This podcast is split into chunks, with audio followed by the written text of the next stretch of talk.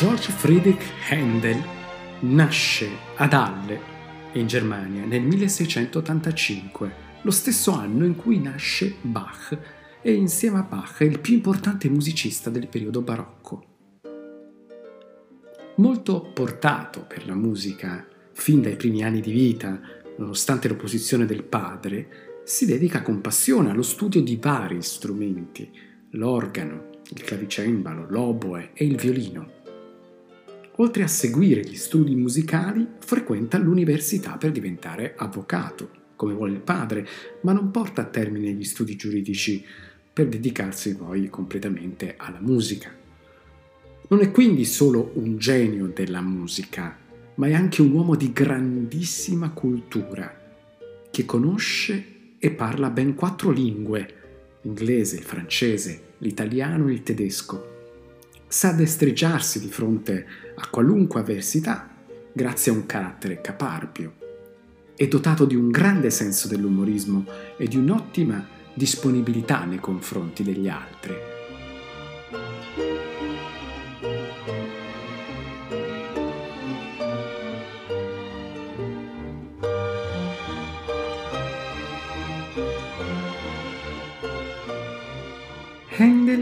Nasce, abbiamo detto, nella città tedesca di Halle nel febbraio del 1685, circa un mese prima di Johann Sebastian Bach. Il padre lavora presso la corte del duca di Sassonia-Weissenfels, dove svolge le mansioni di ciambellano, cioè il maggiordomo privato del duca. Un giorno il duca e il suo maestro di cappella ascoltano il piccolo Handel che ha sette anni mentre suona l'organo nella cappella di corte. Accorgendosi del suo talento, il duca lo affida al compositore Friedrich Zachow, insegnante di ottimo livello che lo introduce allo studio del violino, dell'organo, del clavicembalo, dell'oboe e alla tecnica compositiva del contrappunto. E nel giro di pochi anni il giovane Handel compie straordinari progressi, tanto che a 17 anni è organista titolare nella cattedrale di Halle.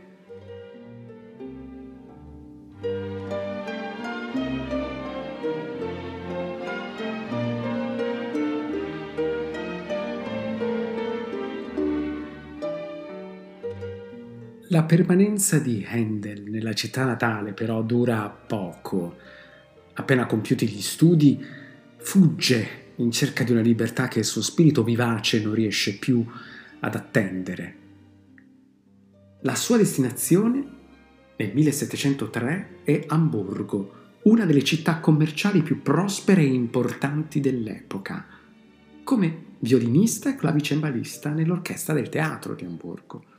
Qui ha l'opportunità di conoscere l'ambiente teatrale, a cui rimarrà molto legato.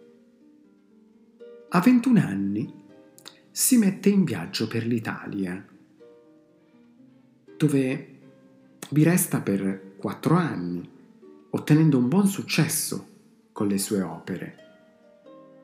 Visita Firenze, Roma e Napoli, a modo di conoscere e ascoltare maestri come Arcangelo Corelli, Alessandro e Domenico Scarlatti. Proprio sul libretto che gli viene proposto durante questo viaggio Handel compone Agrippina, un dramma per musica che viene rappresentato a Venezia nel 1709. Il successo è trionfale.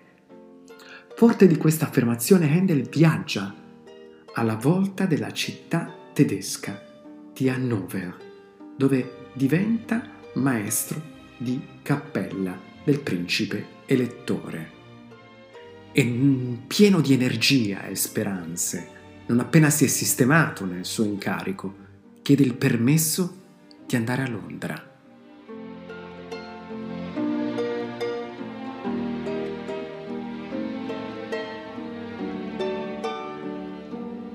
E così, nel 1711, Handel ottiene una dispensa dal principe per recarsi a Londra, dove trova l'ambiente adatto alle sue aspirazioni la città è piena di appassionati di musica e povera di musicisti.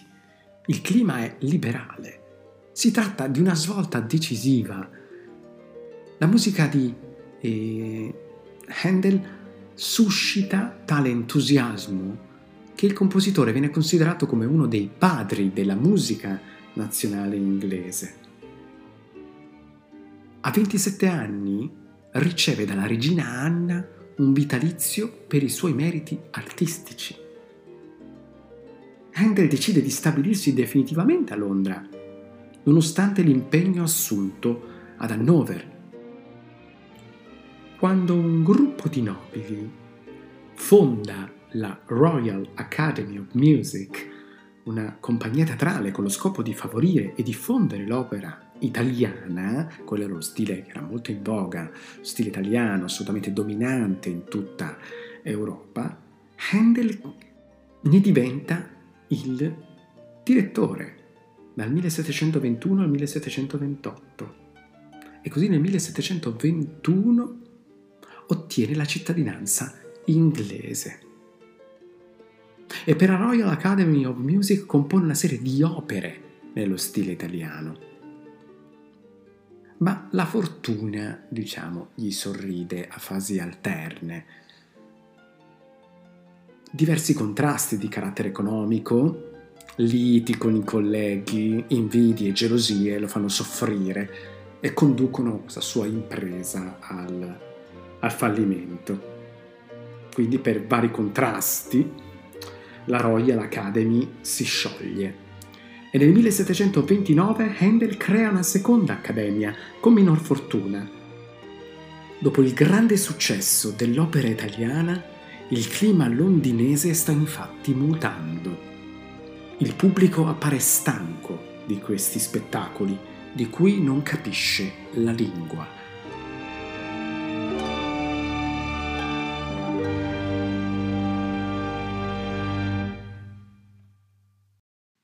È doveroso aprire una parentesi sulla mm, figura dell'impresario, che era un secondo lavoro per Handel. Dopo nove anni, abbiamo detto, dal suo arrivo a Londra, Handel diventa direttore musicale della nascente Royal Academy of Music. Grazie a questa istituzione egli promuove a Londra l'opera italiana, sia scrivendo partiture di proprio pugno, sia svolgendo di fatto il ruolo di impresario. Quella di impresario non è una professione moderna, ma un mestiere molto antico, presente già nell'antica Roma. In tutti i secoli della storia della musica l'impresario ha un suo ruolo, cioè anche quando i committenti, cioè coloro che pagano le spese della rappresentazione, sono nobili aristocratici.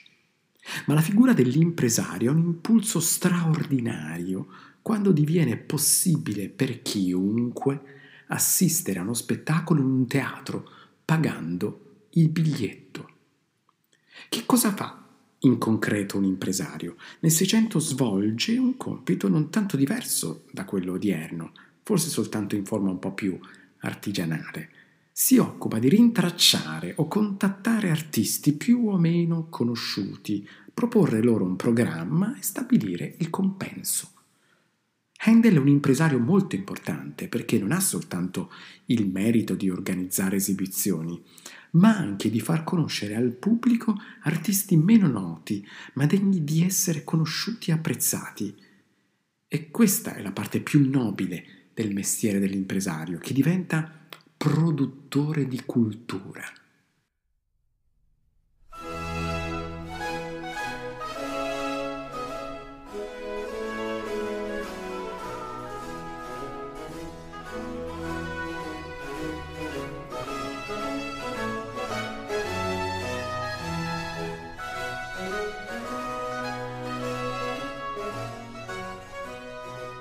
La Royal Academy of Music. Questa accademia sostenuta da Re Giorgio I, di cui abbiamo detto facevano parte alcuni membri della nobiltà. Lo scopo era quello di favorire l'allestimento di opere italiane nel teatro di Haymarket e dal 1729 Handel la gestì in proprio, chiamando dall'Italia i migliori cantanti dovette affrontare numerosi problemi, soprattutto organizzativi, ma soprattutto la rivalità con l'opera della nobiltà. Era una società operistica diretta dal compositore italiano Niccolò Porpora e sostenuta dal figlio del re, il principe del Galles.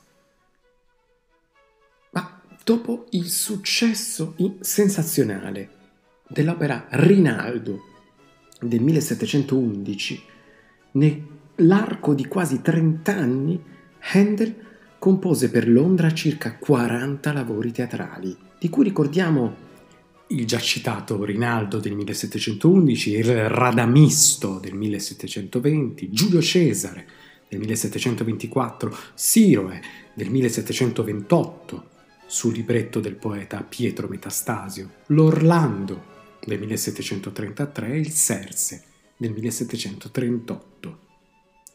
Queste opere trattano argomenti storici e mitologici e risentono anche dell'influenza dell'opera seria di stile italiano.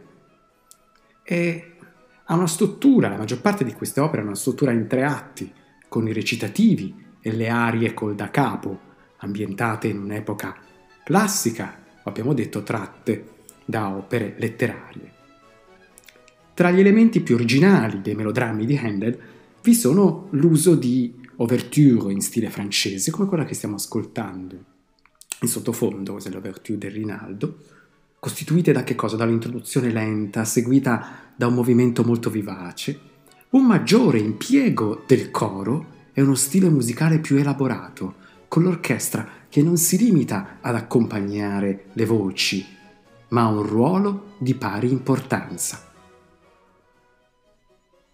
E Ascoltiamo insieme, adesso, proprio da Rinaldo, atto secondo, scena quarta, l'aria col da capo, Lascia che io pianga.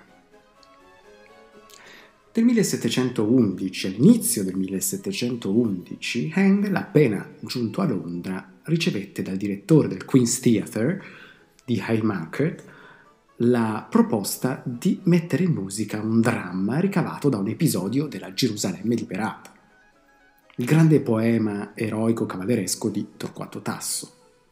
Per la composizione di quest'opera il musicista utilizzò anche melodie scritte durante il suo soggiorno italiano, che quindi non erano conosciute dal pubblico londinese. Rinaldo andò in scena il 24 febbraio del 1711 e ottenne un successo straordinario, a cui seguirono ben 15 repliche. L'aria Lascia ch'io pianga, affidata al personaggio di Almirena, prigioniera nel palazzo incantato della maga Armida, è una delle più celebri melodie del repertorio operistico barocco. La ascoltiamo cantata da Philippe Charouski controtenore.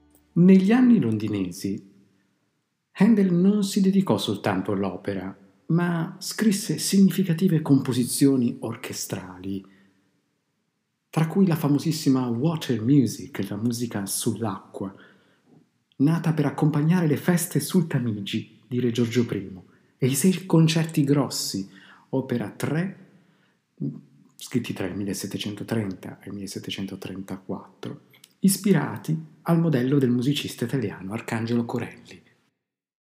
Focalizziamoci sulla musica per i reali fuochi d'artificio.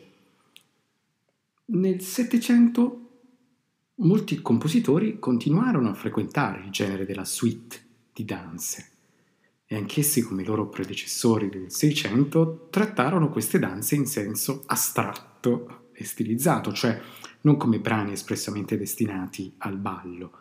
Bach, come abbiamo studiato, ad esempio scrisse suite per orchestra, per clavicembalo, per violino, per violoncello, anche per liuto, uno strumento che a quei tempi è avviato ormai a un definitivo tramonto. Anche il suo collega uh, Handel compose suite per clavicembalo e per orchestra. In quest'ultimo campo ci ha lasciato fra l'altro una suite scritta in, in Inghilterra, in Gran Bretagna, per festeggiare la pace di Aquisgrana del 1748, un trattato che poneva fine a una guerra scoppiata otto anni prima fra le varie nazioni europee in disaccordo sulle reciproche zone di influenza e di dominio. Questa suite prese il nome di Musica per i reali fuochi d'artificio, in quanto concepita in occasione dello spettacolo pirotecnico organizzato sul Tamigi da Re Giorgio. Le cronache del tempo ci raccontano che Giorgio I, il re d'Inghilterra alle cui dipendenze lavorava Handel, amava particolarmente le passeggiate in barca lungo il fiume Tamigi. L'ambasciatore di Prussia, Bonnet, ci ha lasciato la descrizione di una di quelle gite fluviali. Cito. Vicino alla barca del re si trovava quella dei musicisti, circa 50. Suonavano ogni tipo di strumenti, trombe, corni, oboi, fagotti, flauti traversi, violini e violoncelli, ma non c'erano cantanti. La musica era stata tutta composta per l'occasione dal celebre Handel, originario di Halle e principale compositore di corte di Sua Maestà, a cui la sua musica piacque talmente che la fece risuonare per tre volte, sebbene ciascuna di queste esecuzioni durasse un'ora. Quindi immaginiamoci la notte del 27 um, aprile del 1749. Per la sua esecuzione ovviamente prevista all'aperto, gli orchestrali vennero disposti su varie chiatte ancorate lungo il fiume. Proprio per questo Handel distribuì gli strumenti in più gruppi separati, in modo che essi potessero dialogare gli uni con gli altri, dando talvolta vita a giochi d'eco. E la musica per i reali fuochi d'artificio è costituita da una successione di brani con intento programmatico. Prendiamo in esame il movimento intitolato La Réjouissance, la gioia, che inneggia a un nuovo e più felice periodo storico, dopo la pace di Aquisgrana. Potremmo dire che questo brano è costituito da tre parti che si differenziano in particolare per l'organico e per la dinamica. Nella prima parte, il primo tema irrompe immediatamente, con il suo ritmo nettamente binario, annunciato da trombe e timpano, che evidenziano l'imponenza del pezzo. Il tema viene poi ripetuto una seconda volta. E ascoltiamo il sesto movimento della musica per i reali fuochi d'artificio la réjouissance, ossia la gioia e il giubilo, eseguita dalla London Symphony Orchestra.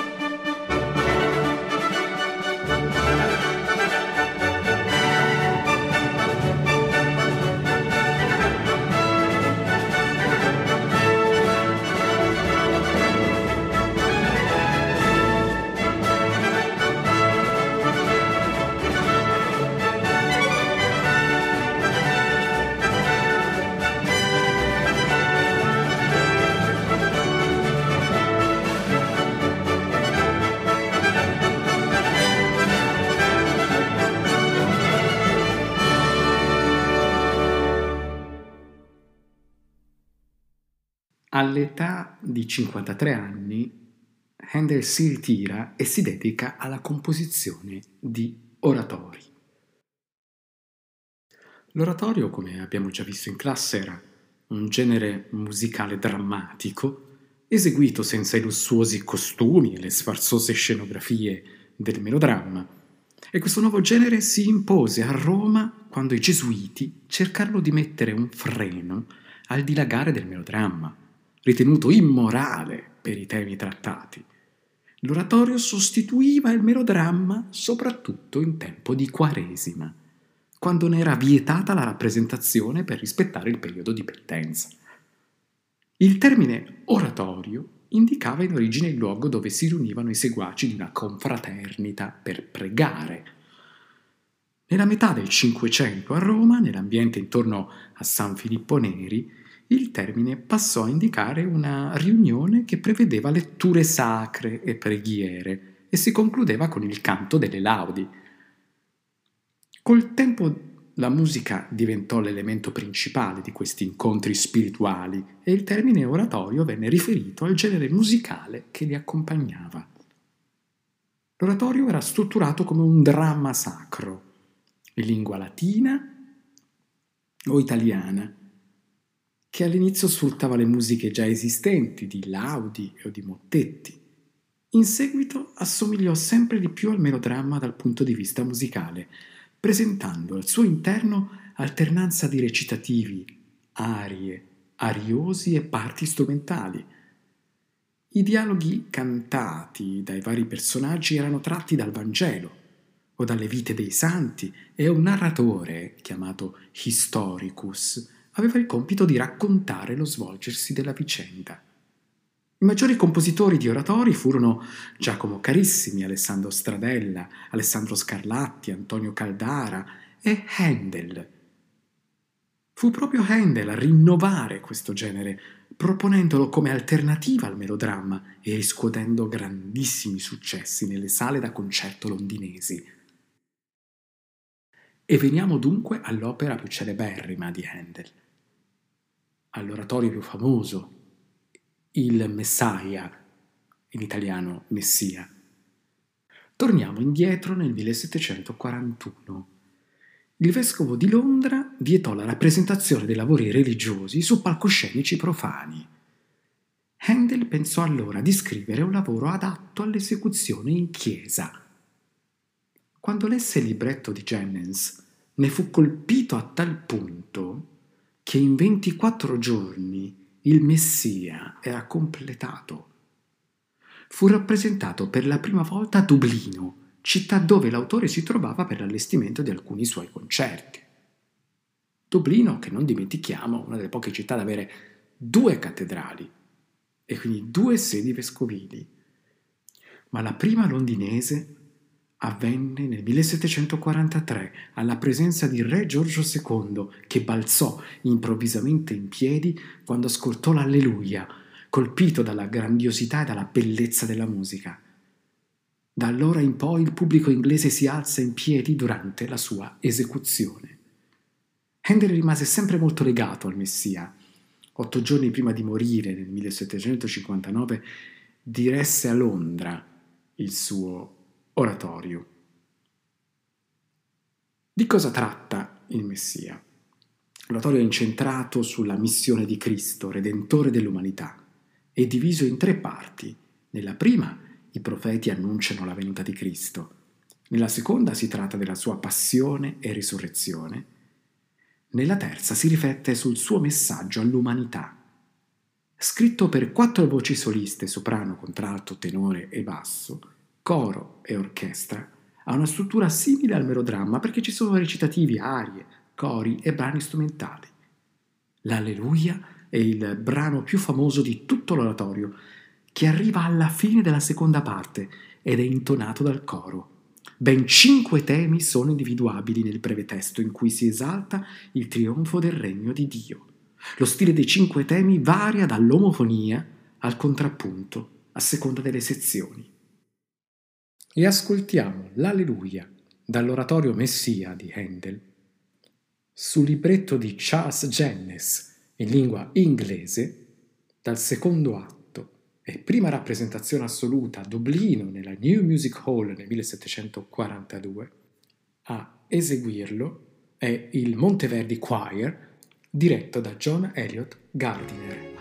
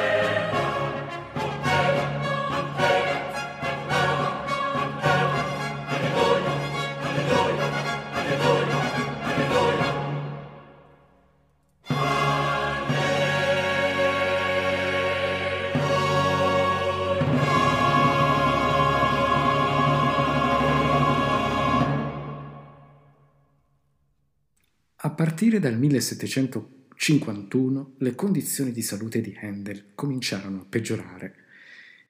Una strana coincidenza collega il declinare della salute di Handel con quello di Bach. Entrambi furono colpiti da cecità ed entrambi furono probabilmente operati dallo stesso chirurgo, John Taylor, ma inutilmente.